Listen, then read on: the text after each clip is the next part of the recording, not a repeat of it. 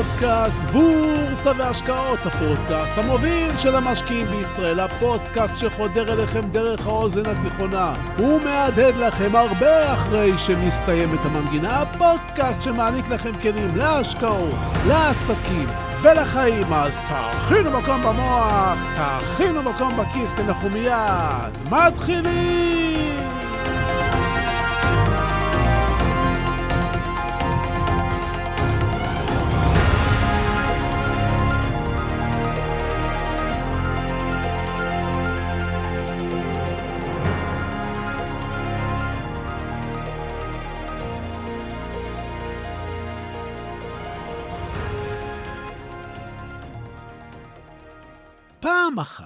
בארץ רחוקה, רחוקה, רחוקה, גר מלך אחד שאהב מאוד בגדים יפים. חדר הארונות שלו היה הדבר הכי חשוב בעיניו, והחייטים שלו היו חשובים לו יותר מכל החיילים.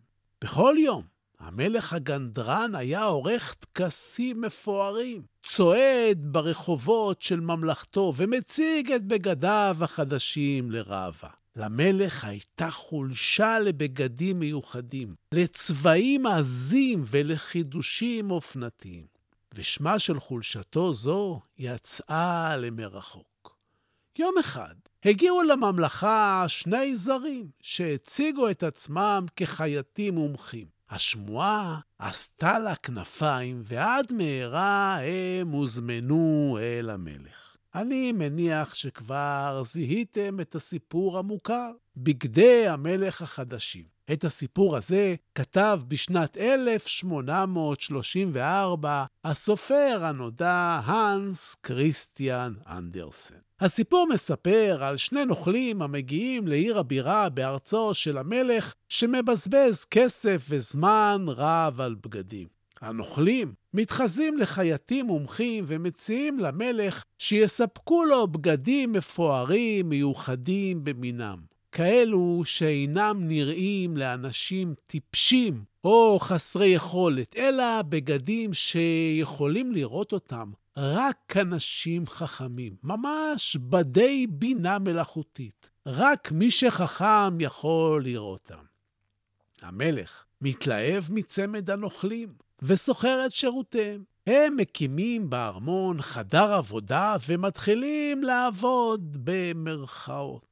החייטים מסקרנים את צוות הארמון שמגיעים בזה אחר זה להציץ במלאכתם, ואפילו המלך בכבודו ובעצמו מבקר אותם כדי לבדוק את ההתקדמות.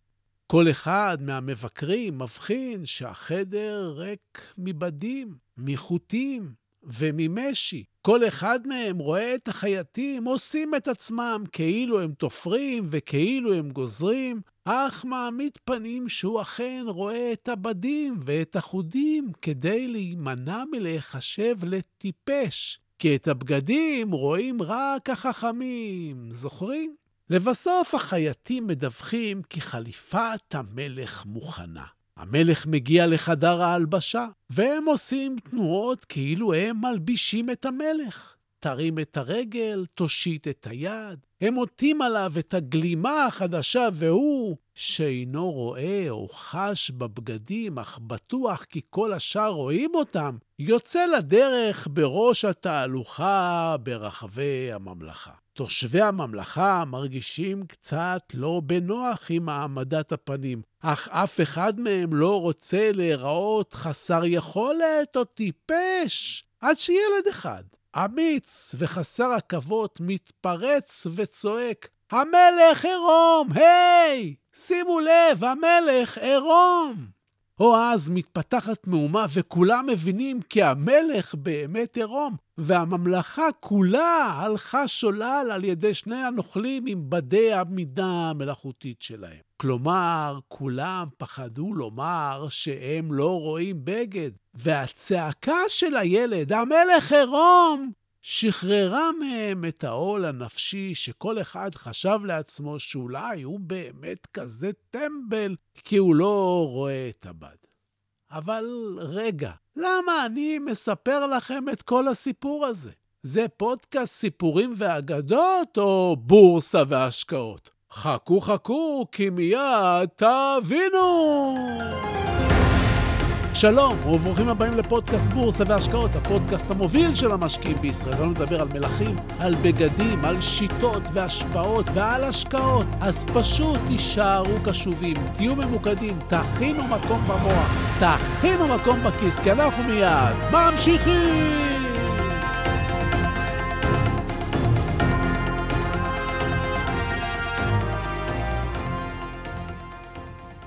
הסיפור הזה, שנכתב לפני 186 שנים, אקטואלי גם בימינו אלה. הסיפור הזה ממחיש את תופעת אחדות הדעים, אשר איש אינו מוכן להפר במחיר האמת. הסיפור הזה ממחיש מצב של לחץ חברתי הגורם לאנשים להמשיך לנהוג בצורה מסוימת, רק בגלל שהם מאמינים שאם הרבה אנשים אמרו להם משהו, הוא בהכרח נכון. אנשים חוששים לא פעם לצאת נגד תיאוריה מסוימת מחשש להיראות מטופשים או חריגים. הסיפור הזה למעשה מדגיש את החשיבות של חשיבה מקורית ואמירת האמת, גם אם היא אינה נוחה לשמיעה. בצעקתו של הילד, המלך הוא עירום, נחשפת המציאות אשר הרבה אנשים יודעים מהי, אבל אולי מתכחשים. המלך הוא עירום הפך עם השנים למטבע לשון,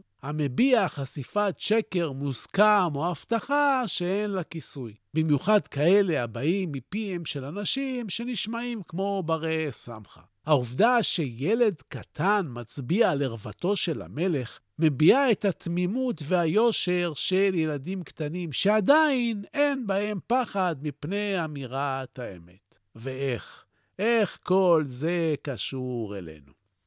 משקיעים רבים מגיעים לשוק ההון בלי ידע מוקדם, וללא הבנה בעולם העסקים או בעולם ההשקעות. והם בטוחים שהם הגיעו לאיזה עולם קסום, בו אנשים חכמים רואים את בגדי המלך החדשים. משקיעים חדשים מצטרפים לקבוצות משקיעים קצת פחות חדשות מהם, בהם מדברים על חייטים שיודעים לתפור כסף בשיטות מיוחדות.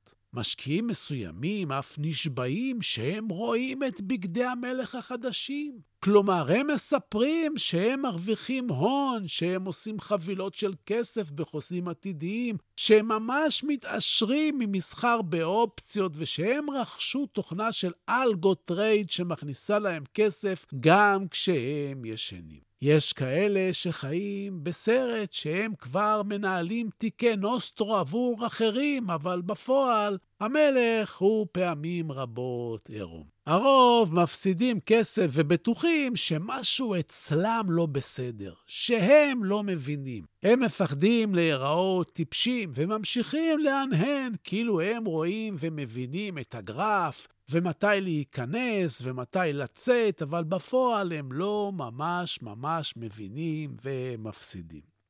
מה שעצוב הוא שהם לא אשמים המשקיעים האלה. הם הגיעו לשוק ההון, נקלעו למקומות לא נכונים, למדו את הדברים הלא נכונים מהאנשים הלא נכונים, ובטוחים שכולם מרוויחים ורק הם לא. כי כולם מספרים שהם מצליחים, מצליחים לראות את בגדי המלך החדשים. אז קודם כל, אני פונה לכל מי שמזדהה עם מה שאמרתי. אם אתם כבר יותר משנה בשוק ולא מרוויחים, ולא מבינים, ולא מצליחים בשיטות שלמדתם, אלה לא אתם. כנראה שאין באמת בד בבגדים, אז אל תפחדו לצעוק המלך עירום וללכת לחפש דרך אחרת. תמיד תזכרו, באתם לבורסה כדי להרוויח ולא כדי להפסיד. אי אפשר לעשות כסף אם אתם מרגישים שאתם מנחשים. אי אפשר להרוויח כסף אם פעם אחת אתם מרוויחים ופעמיים מפסידים, ואתם לא באמת מבינים למה. הדברים צריכים להיות לכם ברורים. אם אתם במשך שנה מנסים ומנסים ורק מפסידים, ובעיקר לא מבינים, אז המלך עירום. והוא עירום גם אם מסביב אומרים לכם שהוא לבוש בהידור, וגם אם מישהו מנסה לספר לכם אחרת.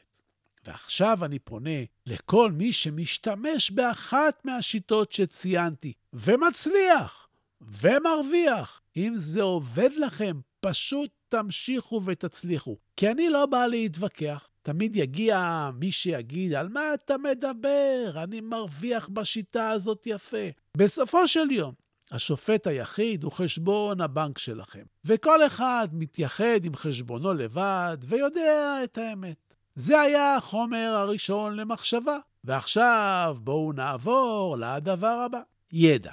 כמה שווה ידע?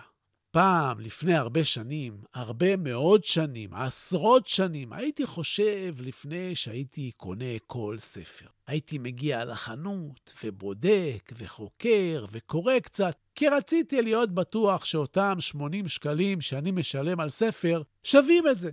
לאט לאט, עם השנים, הבנתי שכמעט ולא קיים ספר שלא מחזיר את עצמו. לפעמים שורה אחת משנה את החשיבה, את ההסתכלות, את הראייה. לפעמים ספר שקראתי לפני שנתיים סוגר לי פינה בהחלטה חשובה וגורם לי להרוויח הרבה, או לא להפסיד לפחות. עם השנים הפסקתי לעשות חשבון למחיר הספרים, ואני קונה וקורא כל הזמן. אני גם מצטרף כל הזמן לקורסים ולסמינרים, מחדד, משחיז, לומד, ומעצים את הידע שלי כל יום, גם היום. אבל לפני חודשיים, לפני חודשיים שברתי שיא. שילמתי עבור ספר 1,800 שקלים. פי 20 ממחירו האמיתי. הייתם מאמינים? הסיפור מתחיל במאמר שקראתי בכתב עת, בו למדתי על חוקר שהוציא ספר מסוים בשנת 1966. הספר, כך נכתב במאמר, הוא אחד הספרים החשובים בתחום שאני מתעניין בו כרגע. בחיפוש מעמיק שעשיתי ברשת אודות הספר והסופר, הוא אכן קיבל מחמאות רבות. אבל הבעיה שלא ניתן להשיג את הספר. הוא יצא לפני 60 שנה כמעט, ומאז לא הודפס. הוא יצא בארצות הברית. טוב, אז כאן קיבלתי כבר מוטיבציית יתר, והתחלתי לחפור ברשת כדי להשיג אותו. מפה לשם מצאתי את הספר בכמה אתרים שמתעסקים במוצרי יד שנייה וגם באי-ביי. אבל המוכרים שידעו מה הם מחזיקים ביד, ביקשו על הספר מחיר ממוצע של 900 שקלים. 900 שקלים לספר משומש זה המון כסף. אני יודע וחושב כמוכם, אבל אני גם יודע שהמידע שלו שווה הרבה יותר. אחרי יום-יומיים של התלבטויות, הזמנתי את הספר ממוכר ממזר באי-ביי, שמכר לי אותו ב-900 שקלים. הייתי מאוד נרגש, וכעבור שבוע הספר הגיע. הכריכה הייתה אומנם באנגלית, אבל הספר בתוכו היה בצרפתית. איזו אכזבה. גם שילמתי 900 שקל על הספר, וגם אני לא יכול לקרוא אותו, כי צרפתית אני לא יודע. המוכר כבר נעלם מהאי-ביי, ולא היו לי אנרגיות מיותרות בחיפוש אחריו. מה עושים? מה אתם הייתם עושים? אז אחרי יום כבר חזרתי לחפש את הספר ומצאתי אחד משומש, יחיד, בודד, באמזון. אחד יחיד ובודד שצץ שם. עם אמזון יותר קל להתנהל. ולאחר שביררתי ווידאתי שהספר אכן באנגלית ולא רק הכריכה שלו, שילמתי שוב 900 שקלים, ושוב, אחרי שבוע, קיבלתי את הספר. אבל הפעם הוא הגיע כמו שצריך. 1,800 שקלים שילמתי על הספר הזה, אבל בעמוד 23 כבר הוצאתי את ההשקעה. הייתי מרוצה מעצם העובדה שלא התייאשתי, ובעיקר כי מה שלמדתי לא אכזב אותי. ידע איכותי, גם אם הוא יקר, הוא שווה את ההשקעה. ואת הידע הזה אני שוזר גם במה שאני מלמד. אז מה זה משנה אם שילמתי פעמיים, ומה זה משנה אם חיכיתי כפליים? מה שמשנה הוא שבסוף הרווחתי שבעתיים. ומכאן, מצוידים בחומר למחשבה, אני שולח אתכם לפינת הטיפים שלנו.